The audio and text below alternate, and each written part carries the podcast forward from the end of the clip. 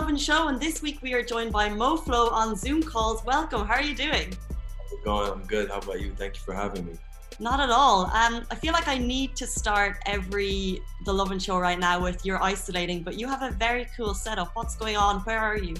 So I'm isolating at home. I have the home studio where I create a lot of my music. So yeah, I feel like I'm pretty lucky because I have something to do all the time. So this is basically where me and my brother make the music and kind of shoot some things in that corner as well. So we're keeping busy, yeah, staying disease-free and safe, and just staying home, yeah.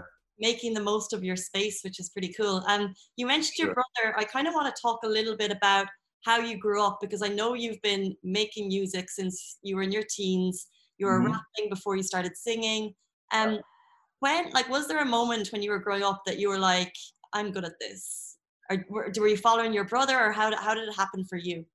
Yeah, so there wasn't I'm good at this for a long time, actually. So my brother used to make beats, and he used to sing and rap himself when I was, let's say, 12 or 11. So I would always watch him and listen from the other room, and I just wanted to do it. I wanted to try it, because, you know, usually if the older brother is like a swimmer, the younger one wants to swim. Whatever it is that your older sibling's doing is what you want to do. So I watched and I wanted, and then it was really hard for me to get in there because obviously English is my second language, no music theory knowledge, no training, nothing. When he went to university, I was like, I'm gonna try this. So I started downloading beats and just meeting up with his friends who would allow me to just hang out in the studio.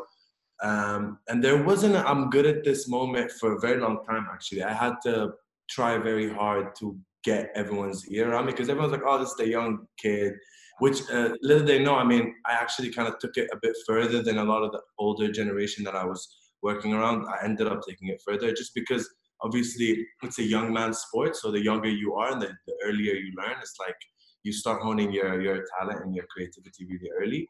So the moment of like, I'm good at this came like years down the line. So that's the thing about music in the Middle East. You have to really persevere and really believe in yourself before anyone believes in you or gives you a chance. So it's more like I really want this than I was like, I'm good at this. When the I'm good at this part came, it was just now me, experimenting with how I can actually take my sound to like try to get like a Billboard record or try to get something that charts, worldwide. So that is kind of the next accomplishment that I want to get to. Well, that's so interesting, because I wonder if you've kind of felt that you were trying to prove something when you were younger and that drove you to your success, which is very cool. 100%. I want to talk to you, but you mentioned your brother, and we will talk about your new album in a second, but you guys are living together, you work together, you produce music together. Yeah. And like in terms of siblings, are you brutally honest with each other, and do you drive each other mad, or is it like a perfect harmony? It's weird, actually. Yeah, it's like a double entendre. It is kind of harmony, because he kind of built the whatever it is in me that exists today, from music all the way to kind of business sense, marketing know-how, all these things. He's built a lot of that in me. So we are in great, agreements. We usually think alike. We try to complete each other's things. So if he has the thinking of it, I'll do the execution, and vice versa. So honestly, we don't drive each other mad. We are brutally honest with each other because we work on art, music, business, money, all these things, which can clash at points. But the biggest blessing, I guess, is that we both obviously always want the best for each other. So there's no like second guessing whether this person's trying to, stop me from being great, or I'm stopping from being great. That's never the case. It's a very beautiful relationship, I would say, to be honest. Yeah. Amazing. It sounds like you guys really support each other. Yeah. So let's talk about your latest album, Faith. And I'm really interested in kind of storytelling in music. Do you think it's important with every song you produce, especially recently, to send a message or to tell a story with every single track? Yeah, I mean, that was kind of, there was a shift in my music making or songwriting process from when I realized that people don't want to hear an artist so much talk about the world, but talk about the world from your perspective and talk about your experiences. The minute that I stopped talking about the world misses this or the world needs that, and then I started just saying, I feel this and I do this and I feel that, there was a huge like surge in my plays and my just relatability overall. So I definitely learned that, yes, you have to say something, tell a story, send a message, But at the same time, it has to be from your point of view. People listen to an artist and they want to know, who's this guy? Does he drink coffee? Is a tea person, dog, cat person, all these little things. So when you hint at these things in your music, there's a thing, like there's a relatability that you build with your audience. So sending a message is cool. Being over preachy can hurt you. And that's something that I learned firsthand, because I used to rap with like 7 rappers. We're all concerned about the world and world issues and being political and all these things. And that doesn't give a feel good, vibe to the listener. So when I switched to making just feel good music, everything changed. Interesting.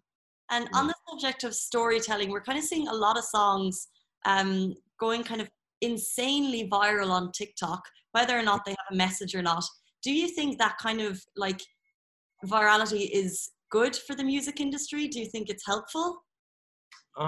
Yeah, I mean, for me, it's pretty interesting because let's say 10 years ago, the record that was going that viral, whatever medium there was very pop and very fabricated music. Nowadays, you hear a guy who's like from the middle of nowhere, who just decided to make a record, who's never performed before, and that goes viral. So that aspect of it is very encouraging for all of us. The viral aspect of music is like, oh, you can make music in your bedroom and you can be like famous overnight. So that just gives all artists a vision of what they can be. Sometimes it does hurt the intellectual part of music, where there's some like very, airhead kind of content out there, which has the right to exist. I just think like it's entertainment, right? So there are the Friends shows, and then there are like the true crime shows, and it has to be different genres. But music is definitely like just taking over the world, and it just gives all us artists more value. Like we feel like we're giving something back to the community at this point. 100%, especially at this time, people are taking a lot of kind of, they're getting a lot back from music. This thing I saw, like this, the meme, like, you don't pay artists, but like, who are you turning to now at this time? Like movies, music, art. So yeah, I think it's putting in perspective that art really runs all over the world and makes us feel good. That's an interesting thing that you just brought up about paying artists. Are you kind of signed with platforms, and how does it work at the moment? It's like, let's say for example, songs that go viral or songs that get big hits somewhere. Do you see a return from that? Well, it just depends how you handle your business. For us, we've been running our label, which is called Harmony. We're running it for like 3-4 years, very small scale. We invest in our own artists and our own records, but it just depends how you set up your business. To be extremely straightforward, there are platforms that are reaching out to artists, for example, and telling them, waive off your rights to get your money and we'll put your music on the platform. Little did the artists know that if they go on their distribution, platform, and they just click the platform's name, they ingest their music directly. So there is a bit of a misinformation of how artists can make money. You should see a lot of return on that, whether it's TikTok, whether it's YouTube, streaming platforms. I do see a good return for my money for my music, because I have a lot of independent and 100% owned records. For example, other records that I've released with labels, I don't see as much return, but there is a business situation that makes sense. But people are just artists are misinformed about how to handle their business in the Middle East. And it's something that Aham, my brother, is really eager to touch on. I've been trying to get a platform running where it's just about music business, where people can tap in and ask us questions, and then we can try to give them any advice. Because very soon, this is going to become like a billion-dollar industry in the Middle East. Because right now, as you know, radios don't pay to play records, where in the States they do. If you are a part of an ad, you don't get residuals, where in the States you would get residuals for every time they play the ad. So these things are slowly coming to the Middle East. And we'll slowly become an actual industry where people make, let's say, jingles and actually get long-term return. It's going to happen. It's so interesting because I think that before the dream would have been to be signed to a label. And now obviously you're saying that you're making a lot more being independent, which is cool. But let's talk about your process and inspiration, especially now when we can't leave our 4 walls. Do you have a process, or do you just wait for some magic to happen when you're making your own music? Usually I do have a process, and it involves the outside world, unfortunately, which means like I like to go out and get inspired and feed off the world and then come back in and make the song. But nowadays it's literally just trying to hone in on previous experiences, trying to be more imaginative, which is a challenge for me because I'm very, you know, directly from my surroundings kind of songwriter. So now it's taking a bit more effort for me to craft stuff, but it's a very interesting process where you figure out that you already have it, and it's just you are putting all these precedents, like I need to do this first, where it's not really important. You can hone in on your talent. So my process usually is the music drives me. So that's why it's so beneficial for me to have a producer and have someone who lays music and directly produces with me, because there's artists that write the song and then, you know, piece it with the music. I'm very the other way around. I listen to the music, it inspires it, I write it, I sing it. But it is a bit of a struggle at this time, but we're just happy to be able to do it. And I think it's time that I'm taking to craft a new album and to just try to use it to get ready for the next phase of my artistry. And you mentioned that you think the music scene here is going to blow up money-wise, but talk to us about kind of local artists and whether people are supportive or competitive, and what's it like being an artist, a young artist living in Dubai at the moment? Wow, it's I remember, like, let's say 2014 when I launched my album at the Fridge, I was basically praying that 50 people would show up, and it was like a time when no one was actually doing anything except for like the Recipe and the OGs in the industry here. Nowadays, you have like tens and tens of artists, you know, parties and events everywhere. People are getting streaming numbers.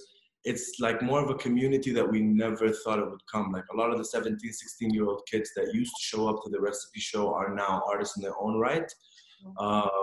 It feels like we've taken over the community of music and art, and we've made it such a loving one. So I remember years ago, there was always just like, this guy doesn't like that guy, and all these like very minuscule things happening. Nowadays, everyone supports everyone. Everyone shows up at everyone's thing.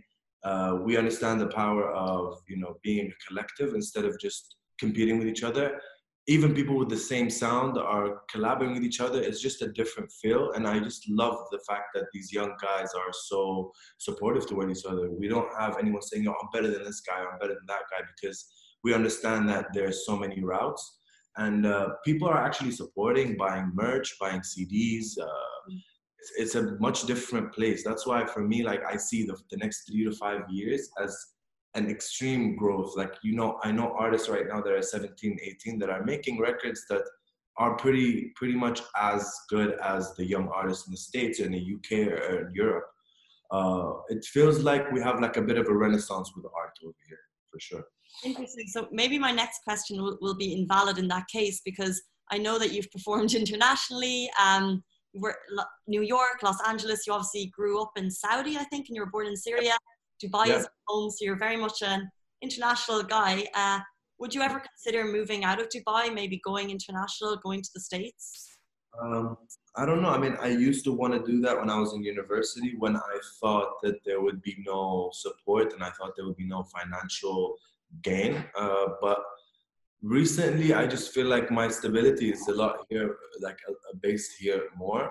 Dubai has actually given us a chance to be businessmen as well, which is such a blessing. I mean, if I was in any other, you know, Gulf country, I wouldn't be able to pursue business, music, events, all these things. So it's very hard for me to say I want to leave Dubai. Also, my parents live here, but in terms of opportunity, in terms of longevity, there's a lot about Dubai that gives us, that encourages us to be here. And I just feel like the way it's set up is really good for everyone. Everyone can benefit. You have the freedom to actually dive into the business of it. So I don't know if I would be leaving Dubai at any time, unless like a huge opportunity arises and it's just a life changer kind of thing, which yes, but no, our stability is very much here for sure. Cool.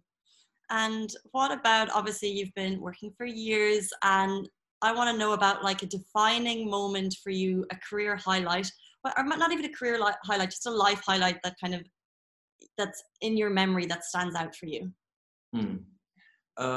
Well, the career highlight would be 2017, where, you know, the international tour happened, the Pusha T record happened, and Pusha came back to Soul DXB, and we did the show here. So that was pretty much the most exciting part of my music journey.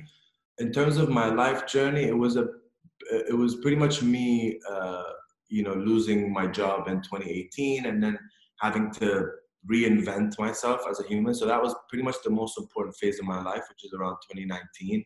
I had to just figure out how I'm gonna step out. I was in the construction world, which has nothing to do with marketing and advertising, and I had to step out of there for you know, not by choice.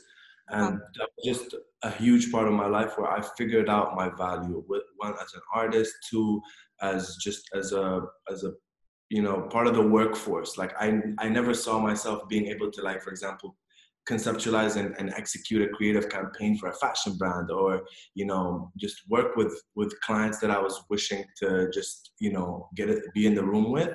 I feel like that was the most defining part of my life, 2019.